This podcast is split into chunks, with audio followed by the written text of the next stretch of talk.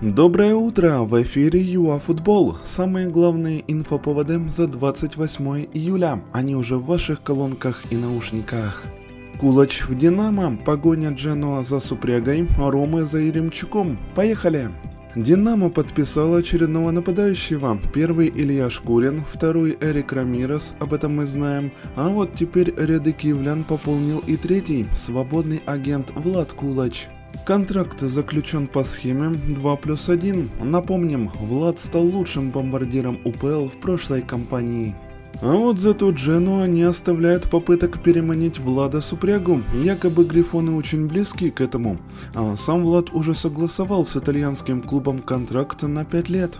Сумма перехода около 9 миллионов евро. Дженуа нужен нападающий, так как Элдер Шамурудов должен уехать в Рому. И это плохо для Романа Еремчука, который попал в список желаний Жозе Мауриньо. Да, Байер увел у римлян Азмуна, однако Еремчук стоит дороже все того же Элдера, поэтому в данном направлении будущее Романа точно связано с переходами Узбека и Супряги. В Японии завершился групповой этап Олимпиады по футболу. Покинули турнир Аргентина, Франция и Германия.